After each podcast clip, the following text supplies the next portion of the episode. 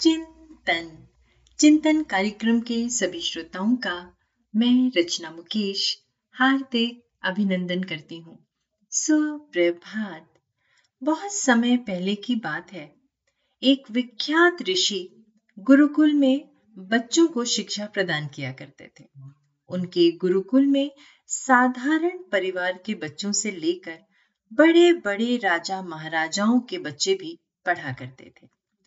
वर्षों से शिक्षा प्राप्त कर रहे शिष्यों की शिक्षा आज पूरी हो रही थी और सभी बड़े उत्साह के साथ अपने अपने घरों को लौटने की तैयारी कर रहे थे।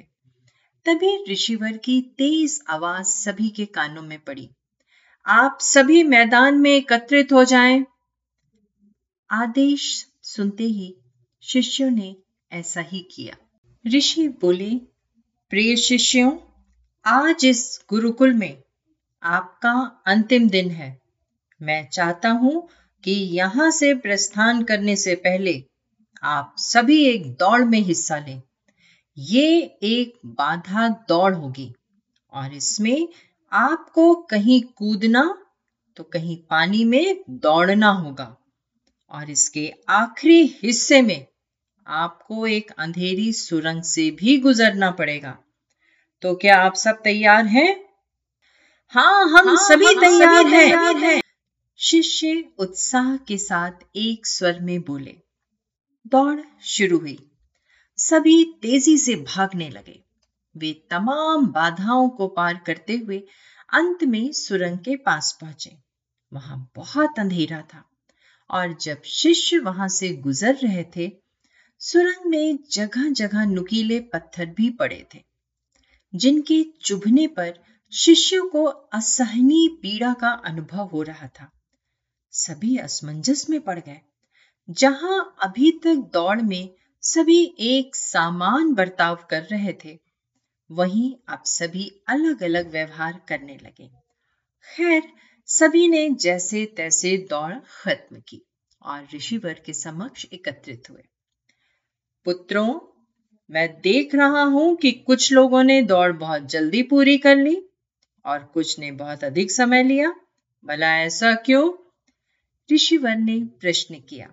ये सुनकर एक शिष्य बोला, गुरुजी, हम सभी लगभग साथ साथ ही दौड़ रहे थे, पर सुरंग में पहुँचते ही स्थिति बदल गई।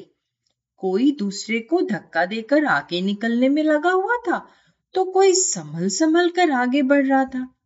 और कुछ तो ऐसे भी थे जो पैरों में चुभ रहे पत्थरों को उठा उठाकर अपनी जेब में रख रहे थे, ताकि बाद में आने वाले लोगों को पीड़ा ना सहनी पड़े।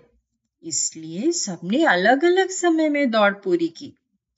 ठीक है, जिन लोगों ने पत्थर उठाए हैं, वो आगे आए और मुझे वो पत्थर दिखाएँ। ऋषिवर ने आदेश दिया। आदेश सुनते ही कुछ शिष्य सामने आए और पत्थर निकालने लगे। पर ये क्या? जिन्हें वो पत्थर समझ रहे थे, दरअसल वो बहुमूल्य हीरे थे। सभी आश्चर्य में पड़ गए और ऋषिवर की तरफ़ देखने लगे। ऋषि बोले, मैं जानता हूँ, आप लोग इन हीरों को देखकर आश्चर्य में पड़ गए हैं। दरअसल इन्हें मैंने ही उस सुरंग में रखा था और ये दूसरों के विषय में सोचने वाले शिष्यों को मेरा इनाम है।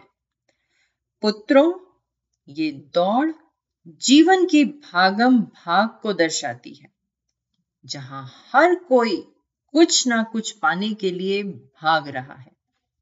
पर अंत में वही समृद्ध होता है, जो इस भागम भाग में भी दूसरों के बारे में सोचने और उनका भला करने से नहीं चूकता है। अतः यहाँ से जाते जाते इस बात को अपने हृदय में आत्मसात कर लीजिए कि हम अपने जीवन में सफलता की जो इमारत खड़ी करें, उसमें परोपकार की ईंटें लगाना कभी ना भूलें। अंततः वही आपकी सबसे अनमोल जमा पूंजी होगी। सच दोस्तों, ये प्रसंग हमारे आज के जीवन में भी उतना ही मायने रखता है। जितना उस समय रखता था। हम सब भी तो जीवन की भागम भाग में लगे हुए हैं। चिंतन ज़रूर करिएगा। आप सबका दिन शुभ एवं मंगलमय हो।